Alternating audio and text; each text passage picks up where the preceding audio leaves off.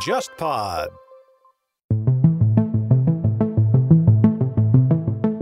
你让《杀人回忆》跟这个不比，我觉得根本没什么好差很 远差很远。而且他那《寄生虫》里面，他的所谓的这种影射或者意象太明了，就是属于这种蛮完全不留余地的这种。他们就说，就是冲着欧美人去的嘛，啊对啊就是怕你们不懂嘛，啊，就对是啊，对，我觉得这个写的太赤裸裸了，就是太直白了，就是已经没有嗯任何韵味了，就是这种对感觉，就是就我特别好奇，韩国国内是怎么看这个事情的？民族之光。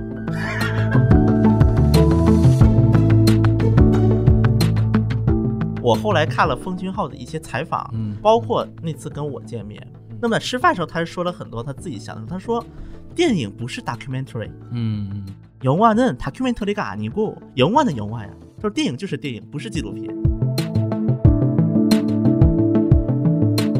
保大鸡大中的事情，当时是闹得鸡飞狗跳的，就是嗯当时日本人和美国人都非常震惊，就韩国人这么猛。相当于朝鲜绑架人事件来，就是你跑到我的国家来，对，后来这个事情，那个警视厅就非常恼火，日本警视厅只会恼火，你像戈恩逃回去了 也只会恼火，所以从这个角度来说，哥逃过去也没什么了不起，也没什 么了，真的没什么。七十年代的时候就能把金大中绑回去。这啊我不们这过日本啊警视厅有光荣 历史。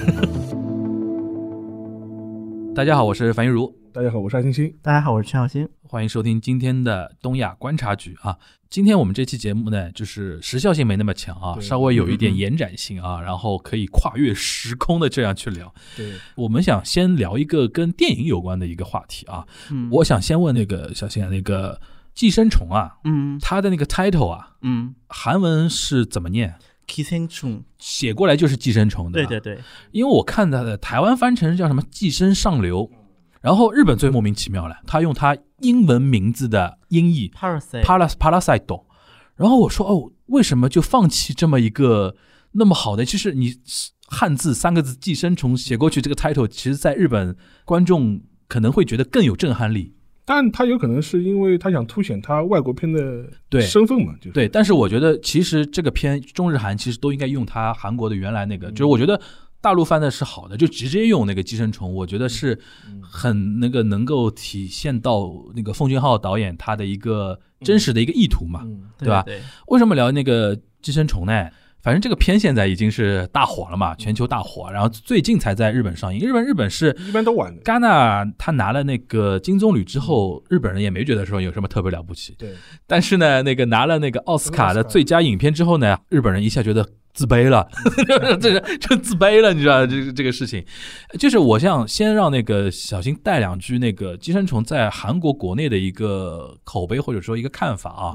因为现在这个片子因为争议还挺大的，我看到在国内的影评界啊，嗯嗯我觉得这个这一次可能背后的那个商业运作也蛮多的。我插我插一句啊，然后就说另外一个，其实呃奉俊昊电影我看了蛮多的，但我肯定不觉得这部片子是奉俊昊最好的电影，《你觉得蜂胶最好的是哪个？《雪国列车》吗？杀人回忆》啊， 《杀人回忆》啊，杀杀对人回忆人杀人回忆啊，就是你让杀人回忆跟这个不比，我觉得根本没什么好差很远的差很远。而且他那个寄生虫里面，他的所谓的这种影射或者这种意象太明了，就是属于这种蛮完全不留余地的这种。他们就说就是冲着欧美人去的嘛，啊对啊就是就是怕你们不懂嘛，啊，就对是啊，就我觉得这个写的太赤裸裸了，就是太直白了，就是已经没有嗯任何韵味了，就是这种对感觉，就是这个呢，就是国内的一个争议，就是很多人是嗯我觉也得我说，我也是感觉，就是我说也？沙老师他代表一一方面，还有一方面就是他们觉得说，不管怎么样，就是奥斯卡也有他的一个标准在那个地方，对吧？怎么怎么样，还有人说他好的，就我特别好奇韩国国内是怎么看这个事情 的民族之光对，就是韩国国内哎，肯就定是这样子的，让他先总结一下，那么其实韩国国内啊总体来讲啊，肯定矛盾没有说就是这么尖锐，因为毕竟是自家的中国宝贝嘛，对吧？没有中国、日本这么尖锐是嗯确实的。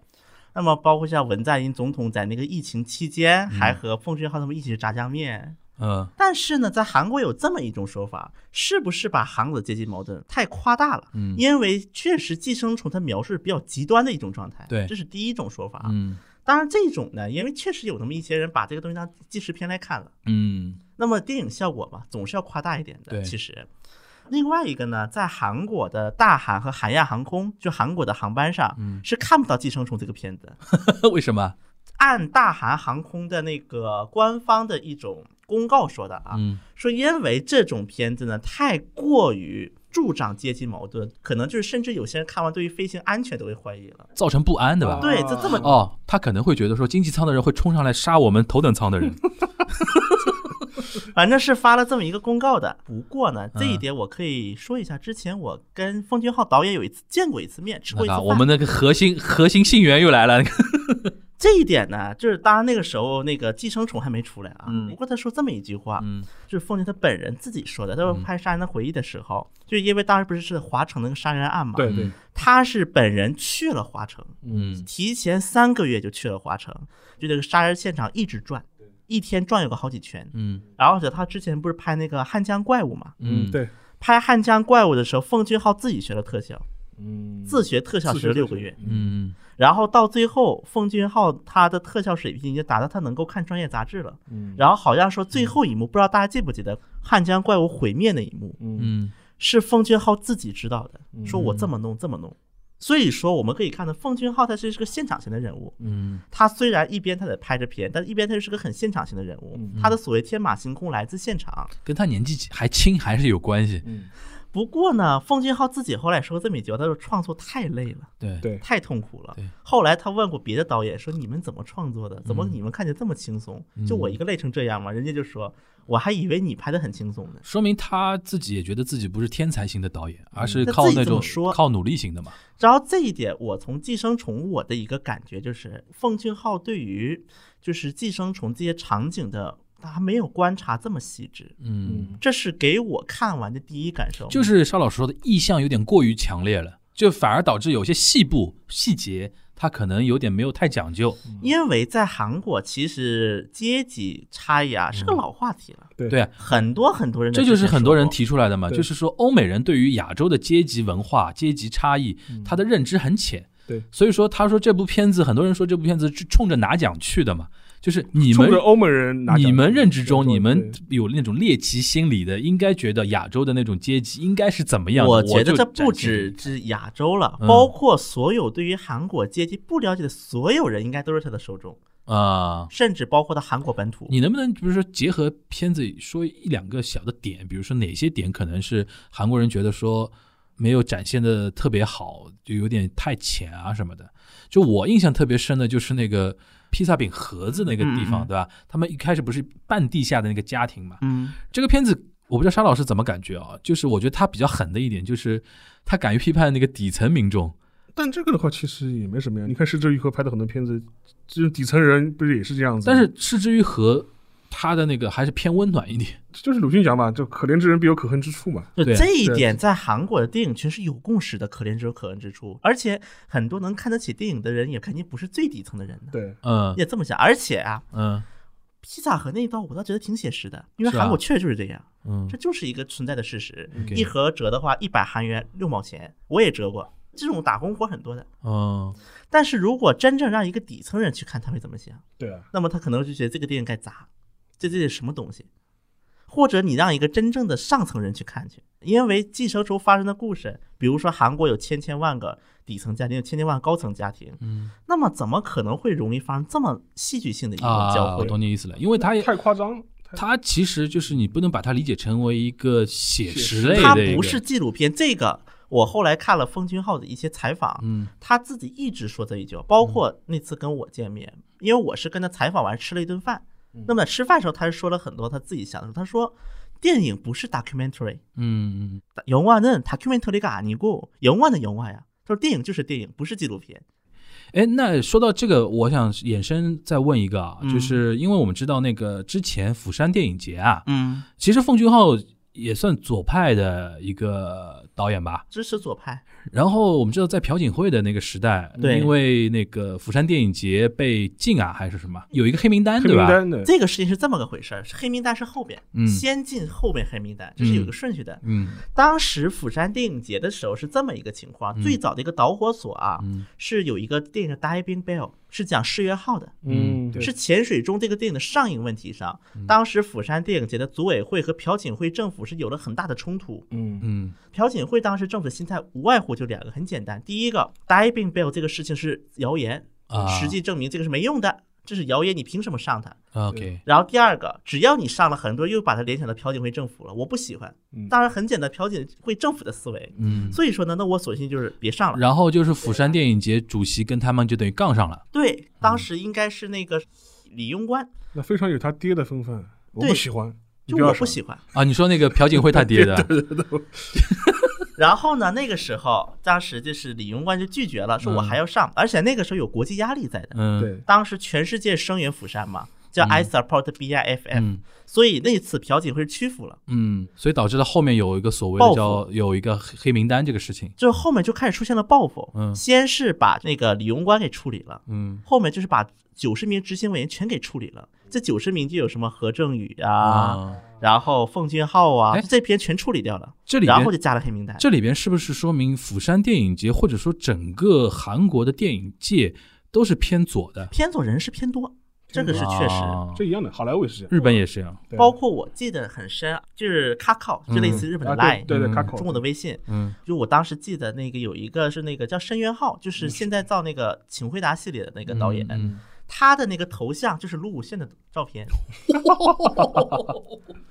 精神导师啊，这个是啊，然后他上面就是那个说类似于说说嘛，嗯我们的就嗯是写一句、真实不会沉默”，嗯就是这是一个首歌，是首儿歌，小孩小孩唱的，就是简单讲就是说朴槿惠必须你要把世元浩的真实给嗯你爆公出来开，公开，就他就真写了秦西人亲莫大假嫩的。嗯，知道了。其实这句话一看就知道政治倾向是什么样了。这里边我倒觉得说可以带到一点日本的那个情况了，因为刚才那个说到那个电影圈的一个左派右派的一个问题，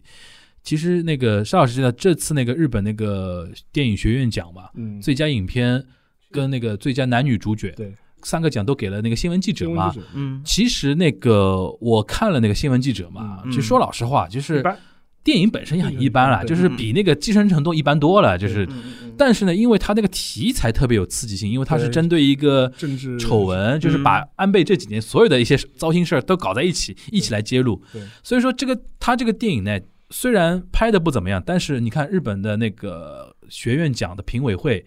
他故意给你最好的三个奖对，其实有点像左派文艺界的一个态度的一个表明嘛对。其实可以看得出来，日本的一个电影圈也是一个偏左的一个一个情况吧。。一群体其实最典型就是失之愈合呀，对，失之愈合也也很左就。很左的，就也就很就左就这个很典型，就像一个什么呢？我们就习惯性这么说啊，在韩国的左右派里面嗯，媒体是右派的王牌，而文艺电影嗯是左派的王牌。媒体都是偏右啊。不是偏右，但主流一些的，比如《朝鲜日报》《中央日报》，哦，他这个媒体是不光是电视了，就就是说报纸舆论这么一个对舆论就是舆一些论哦就是主所谓的主流舆论吧。 OK OK，所以说两种说法。如果说主流舆论都倒戈了，那你这个右派政府也干不下去了，我把你都抛弃了。这个最典型的案例就是崔顺实的事儿。啊，后来《朝鲜日报》都改抑制了， OK，说你要下台。那么在左派这个背景之下，其实很多韩国人啊，对于卢武铉的一个印象是在什么时候开始积累的一个最大化的一个过程呢？嗯就是在那个辩护人，辩护人很多人把当时的宋康昊跟卢武铉就带到一起去了。嗯，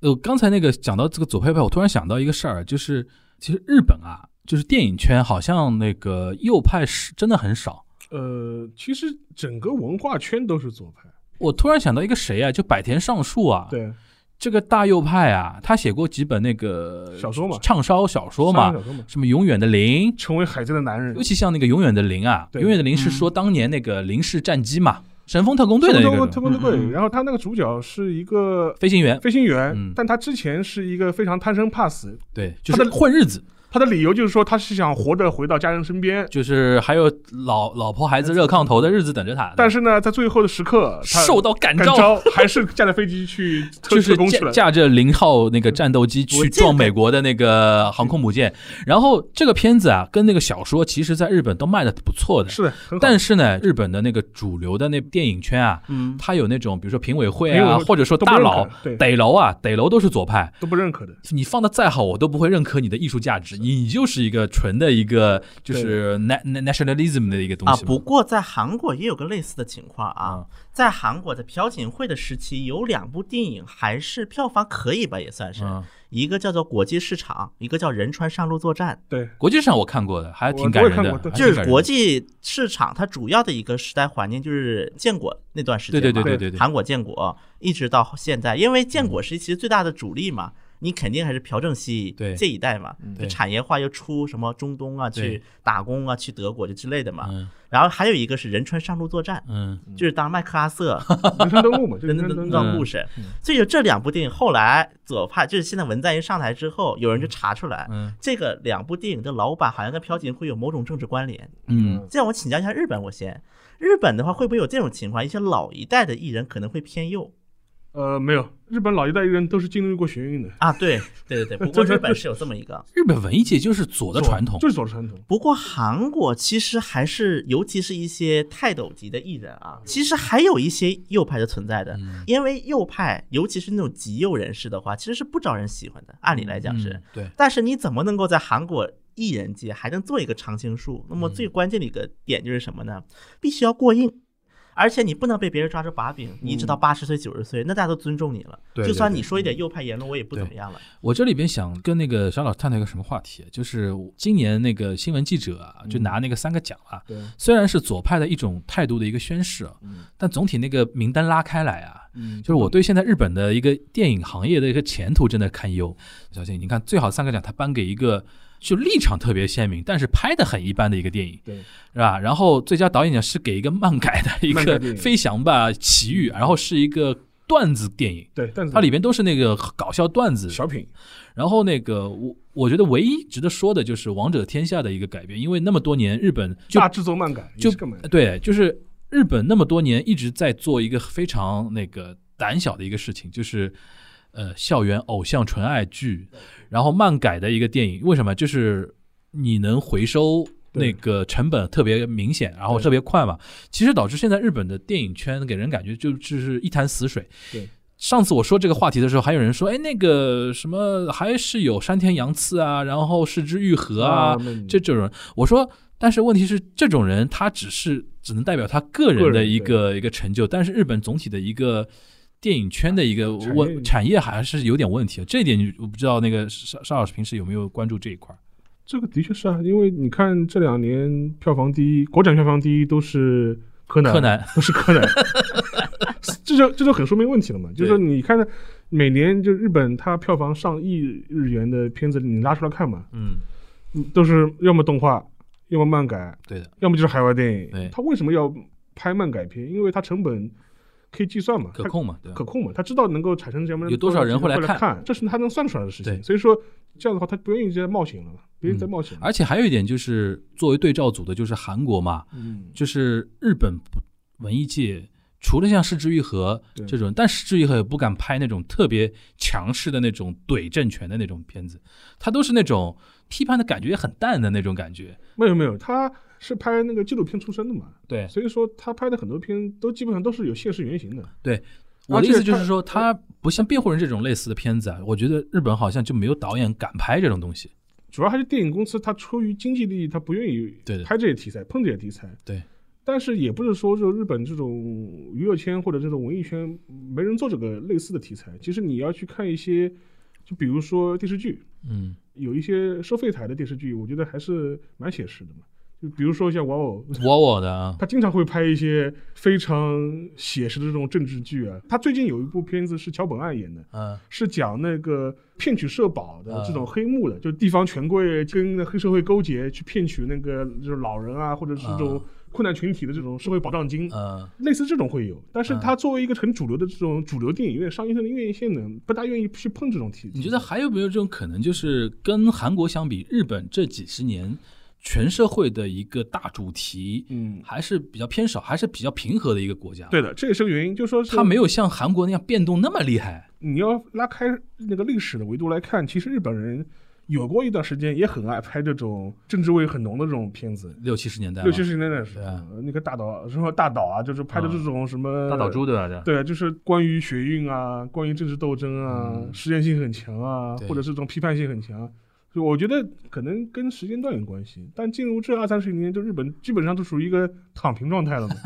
就是说，还有一个很明显的例子，到现在为止，就是韩国民主化也二三十年了，投票率还这么高，对，就日本人没人投票了，投票都不投了，那还谁还看就政治电是影？韩国人对于政治还是很鸡血的嘛，对啊就打鸡血就的一个是状就态。就是在这种状况之下，你拍这种呃政治味很浓的电影是会有票房的，对的大家是想去看的。对的，你在日本平时的投票率都在百分之对四十了你，拍一个政治戏，人家会觉得好累哦你你你那么激动这个干干嘛嘛？ 对对对啊。真的，你们所以说，我觉得这还是双方这个整个个大环境不一样。对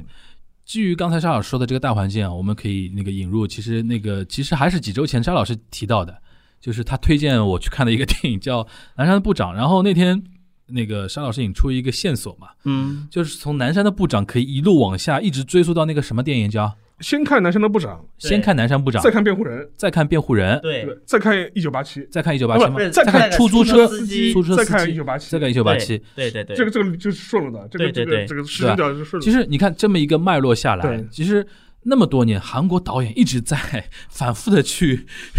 让大家记住这一 点，一一直记记住这一点吧。对其实我觉得倒是可以借由今天这一期来跟大家稍微梳理一下，就是那个南山部长是讲什么呢？因为这是个历史事件了，就是嗯就朴正熙他当时他的一个情报部长嗯就是金在奎嘛，金在奎嘛，金他在奎，对，就是他突然刺杀了朴正熙，然后就终结了朴正熙长达将近二十年的统治嘛。嗯然后这个事情就被血溅宫颈洞嘛，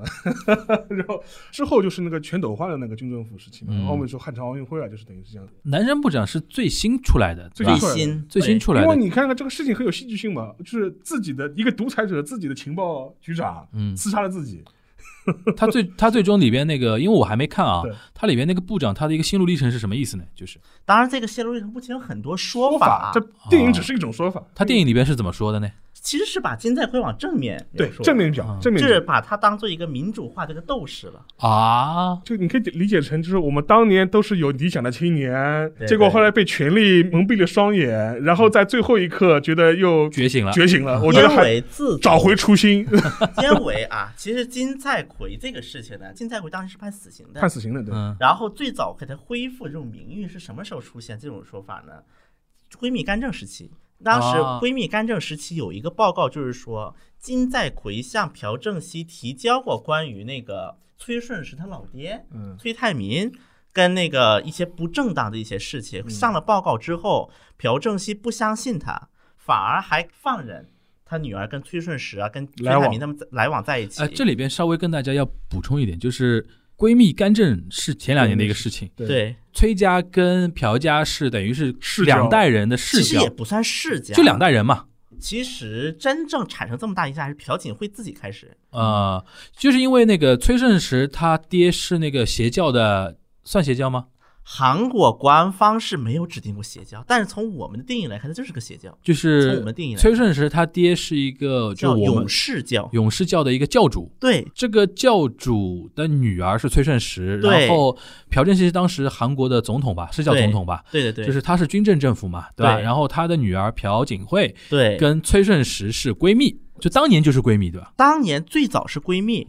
其实朴正熙的时期，朴正熙跟崔泰敏是没走那么近的，啊、因为朴正熙的媳妇儿就是陆英修先被暗杀了，有一段时间就是朴正熙出国访问，带自己的女儿嘛，女儿大概是他妈妈被杀的时候，嗯，崔泰民进入到了朴槿惠的生活，用托梦这么一种形式。有一种安慰她的一个意思。对，吧就是崔泰民去学陆英修的一些啊，那种，就是嗯就是上。升，然后据朴槿惠的自传里说的啊，嗯说是当时那个崔泰民学的就是上身嘛，嗯，还说了一些只有他母女俩知道的一些事情。嗯，哦，那么那么牛 逼啊，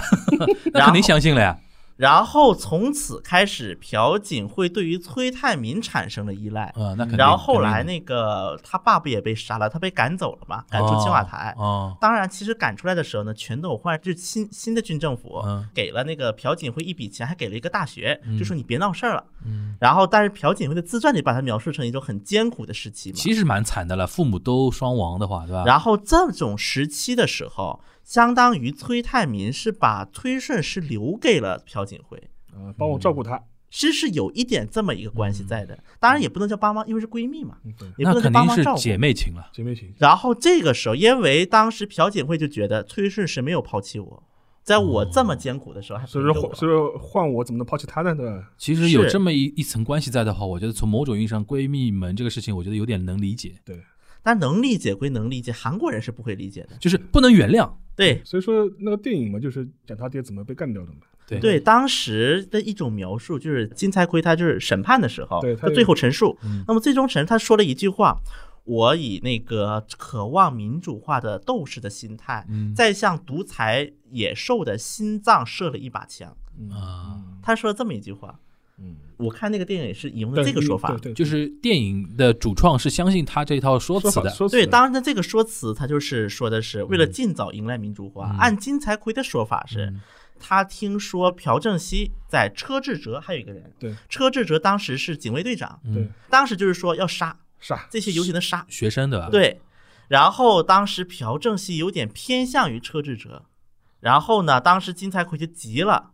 首先是这么一种世界就观，他的一个艺术处理方法是走这条路线，对吧？对，但是有一点是公认的，无论是哪一种说法，车志哲跟金财辉之间确实斗争为了争宠也好，还是为了权力也好，是有很大的斗争的。嗯而且后来解密了一些韩国的资料是这么说的：说金财奎当时暗杀朴正熙之后，嗯，当时许多韩国高官第一反应是车志哲杀的，是不是车志哲跟朴正熙因为意见不合适，嗯因为那个人很激进，对吧？对嗯，OK，所以当时可能金财奎也是觉得说就可可以把它套他身上可以。混过去。对，嗯而且当时还有一个比较细节的一个点嗯啊，暗杀的时候，他不是在一栋韩屋里被杀的吗？嗯当时这个房屋是由金财奎领导的中央情报局管理的，啊嗯 KCIA 所以当时金财奎应该是觉得这个事件能混过去。嗯，但是呢，从事后的结果来看，你又觉得金在奎这个暗杀非常莽撞。嗯你到底杀了之后你要怎么办？感觉就对没想清楚没。想清楚。当然，这个是根据金财奎的这个陈述来算的。嗯当时杀完人之后，对那么金财奎就你怎么考虑嘛，该去哪里？嗯就这个细节，当时有两个选择，一个是回中央情报局南山，嗯当时中央情报局有两个办公室，嗯南山那个主要是处理国内的，嗯要么就是去那个陆军的总部，宣布戒严对，然后他当时去的是陆军，就被扣了，对，因为他当时可能想的是。中央情报局手里没有军队，嗯，是没有武力的手里。只有当时可能只有想控制武力，只有特务人所以就跑过去，结果在陆军总部被扣了。被扣了。当时金财奎之所以去陆军总部，有一个考量是，当时陆军的那个大将嗯，跟金财奎是同学，可能就觉得会嗯给点面子呗。但问题在于，金财奎没有把这个后事处理好，导致陆军总部很快就知道了这是金财奎干的，嗯。所以就被扣了，到了就被扣了。那如果我们抽回来看，就是说朴正熙被暗杀之后，嗯，对于韩国的整个社会发展的一个最大的一个影响就是什么呢？全斗焕当然了，代表什么呢？嗯嗯就是民主化运动又又要波折了，这是第一点。嗯第二点，其实朴正熙当时是被暗杀的这么一个大环境下嘛，当时很多韩国的民众是觉得民主化可能会来了，把朴正熙干掉之嗯后哦，，那是不是造成了比如说他之后那个辩护人那个这个契机呢？是的，这个是连起来的对。当时这个过渡的人上来的时候，确实是一些想把军部给治掉。嗯当时的部队也分两派嘛，一派是听那个总统的，一派是听全斗焕的，啊，分两派了也是。全斗焕也是那个军头子，头衔上不是军头子啊啊，但他实际上掌控着军队内部的一个私组织，嗯，就是军队有个小帮派叫哈纳会，这个小帮派掌握了陆军的所有的核心，当时所有的核心的岗位已经全被小帮派占了，就以全斗焕为说，小帮派一直是在行动的。对，嗯已知开始在有某种的调动动作了。所以说全斗焕接棒这个非常理所当然的事情。啊那那个当时南山部长他是有展现到这一点吗？就是说全斗焕的这一块儿，没有没有南山就部他长是是纯粹的，的说金那个金在奎刺杀这个事情这是对于金蔡奎的一个再评价，应该叫做、哦啊这个呢是在微米干政事件之后，嗯尤其左派的学界、嗯出现过这么一种风潮。但是还有一个点就是说，像 KCIA 就是属于就是韩国那个情报局，其实，在民主化过程中，应该名声非常不好的，是的，非常不好的。 KCIA 现在还有吗？有啊，现在叫国家情报国家情院。报院哦啊，KCIA，呃，七十年代最有名的事情就是在日本绑架金大中嘛，哦，，对就是 KCIA 干的呀，就是南山的部长他们的这个情报部 干的事情，对，所以说即便是一些左派啊，其实也不也行觉得金蔡奎是有原罪的人。你不应该去给他洗白嘛。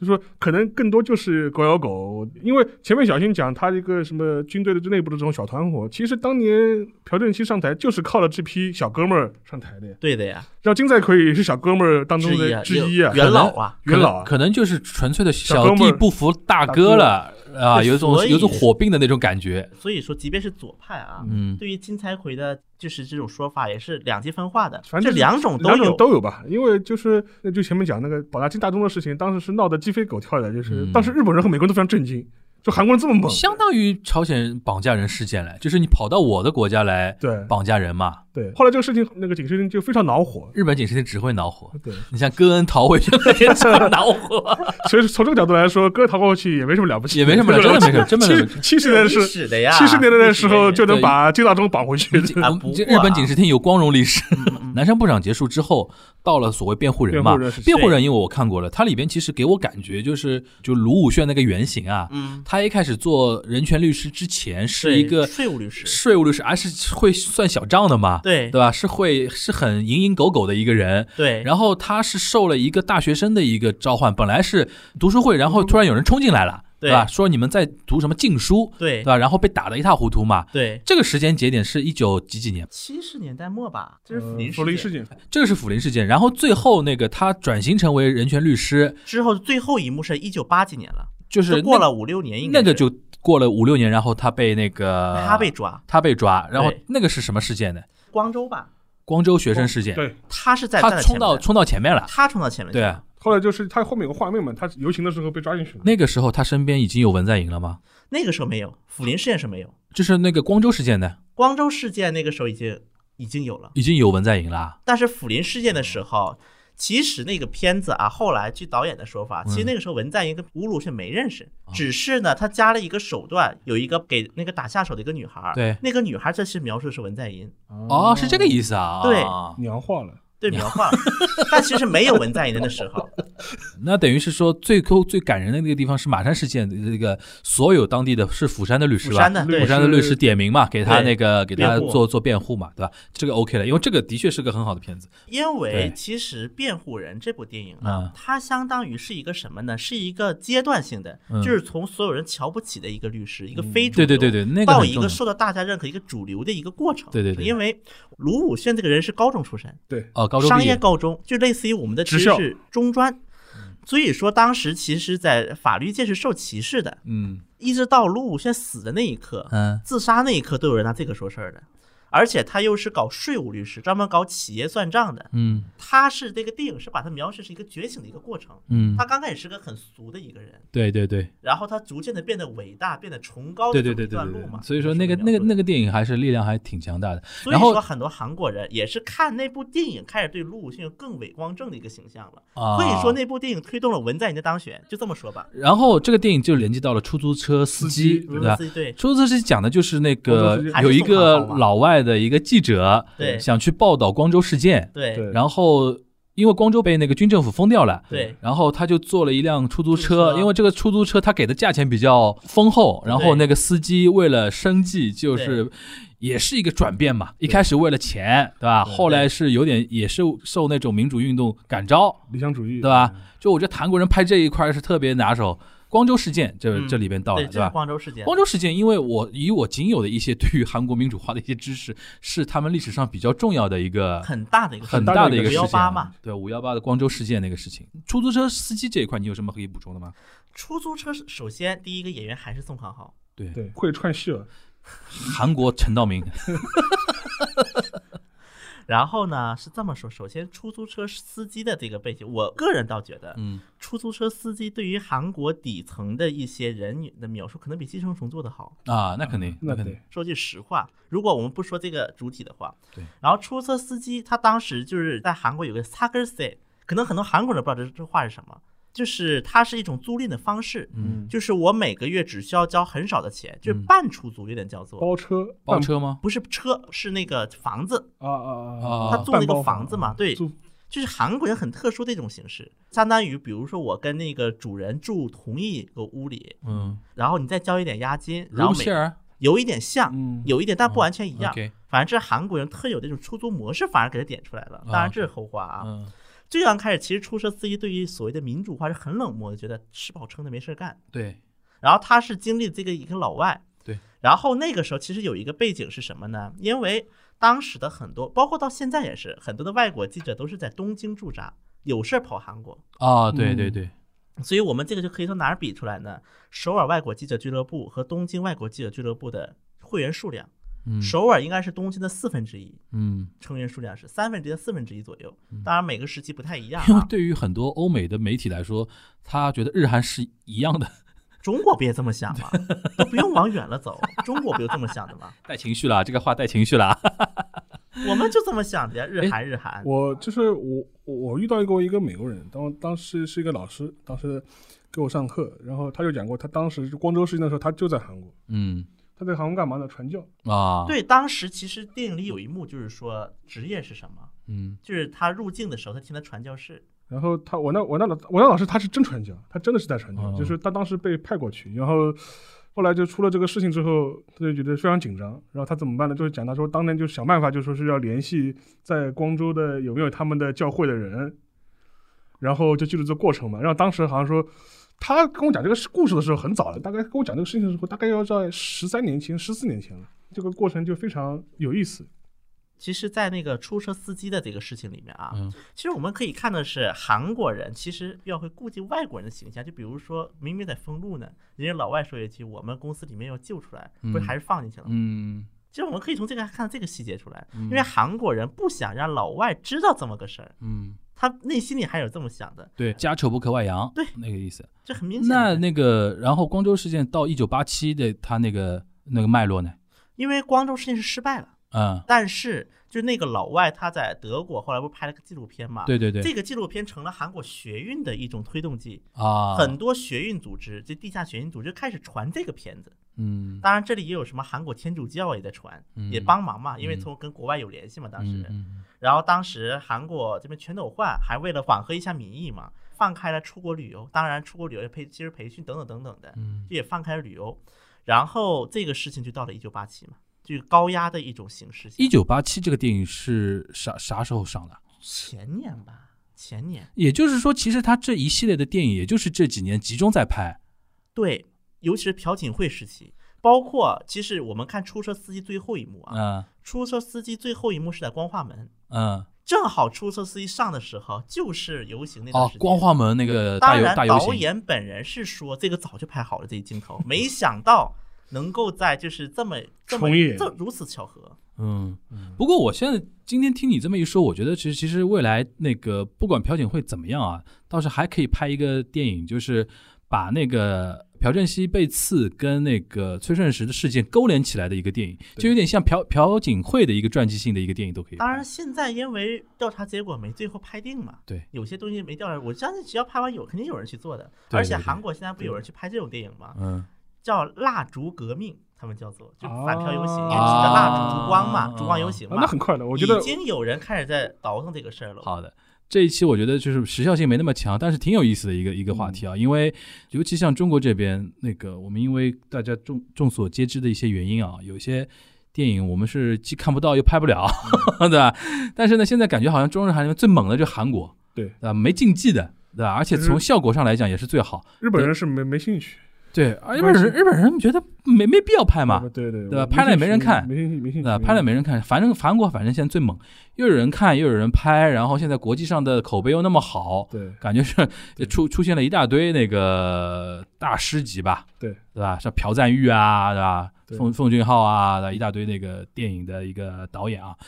好，下面进入到我们这一期的 Q&A 环节啊，这一期的提问听友是可可，听友可可啊，他的提问是说，日本和韩国游行就是为了刷存在感吗？不游行就不是资本主义社会哦。他这个游行是指的什么呢？就是那个 BLM，就最近那个美国那对，个黑人嗯命黑命贵，对黑命贵那个那个游行嘛，然嗯后好像在包括欧洲啊，包括在那个东亚、啊、日韩啊，好像都有相应的一些反响。嗯然后我们先让那个小新来给我们介绍一下，就是因为我知道在韩国韩国很学美国的嘛，白左那一套，应该学的也很起劲的嘛，对吧？而且韩国人就特别喜欢游行。 B L M 其实韩国是在东亚国家里面应该嗯是反应比较早的了，不仅有发生，嗯，因为首先 B L M 这是非常符合韩国左派们的一些关注的议对，题。这次就是全球左派大串联呗。是，其实它是个大串联啊的，包括它的韩国本土也是一直就是有一些左派诉求嘛，嗯包括一些所谓的反歧视啊，包括女权呐、嗯等等等等这一些一个左派的一个诉求。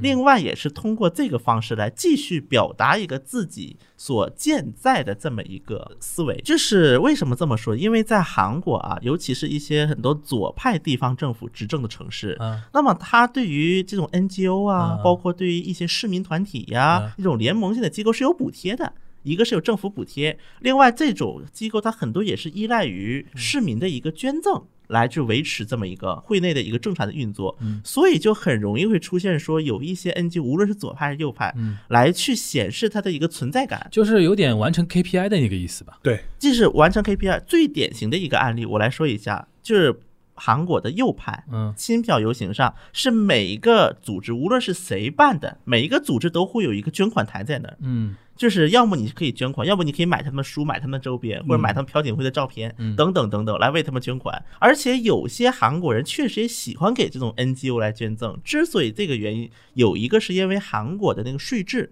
嗯韩国的税制它是综合抵扣，就是前段时间咱们不是有那个增值税抵扣这个问题，不嗯也是火过一阵吗？国内也是，韩国的话是这样的，你给正规的 NGO 捐款是可以抵扣税的，导致说许多的韩国人他愿意说。在对于自己的政治立场比较切合的这么一个组织去捐款、去支持他们、去声援他们，而这些组织为了去表示说我们干活了，我们做声援，所以也会做很多的事情。那我再追问一个比较细的一个点啊，嗯，他们这次上街，他们抗议谁？有没有比如说像，比如说像英国啊、德国发生那种包围驻当地的大使馆嘛大？使馆嗯嗯就韩国有没有发生这种事情？就他们抗抗议谁呢？就那么跑到跑到那个就也是光华盟那边那个美国大使馆抗议，啊，他们还没有跑美国大使馆，嗯，他们这次是在首尔火车站游行的，因为很让我很神奇的点在哪里呢？首尔火车站啊，因为它火车站嘛，它本来就是一个嗯人人流，多嗯一个是人流比较来往，而且那附近老年人比较多，嗯中老年人比较多的那附近。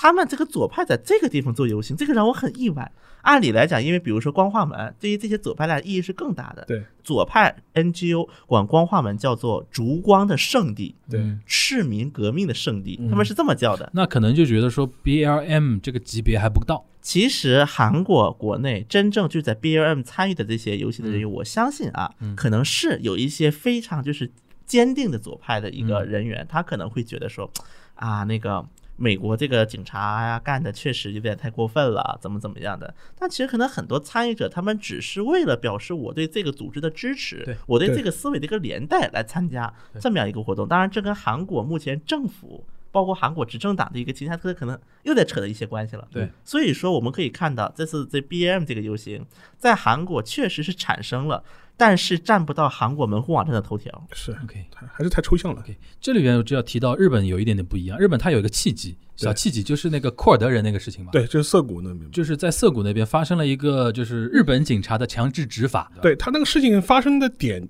非常巧，呃，就是我们都知道弗洛伊德那个事弗情洛伊德那个事情的之后两三天吧，对就很近就很很近，就很近很近。当时是有一个呃，就是在长期在东京生活的一个土耳其籍的一个库尔德人，对，嗯，然后他是在涩谷的街头，等于是被日本的警察就是说临检临检对临检他，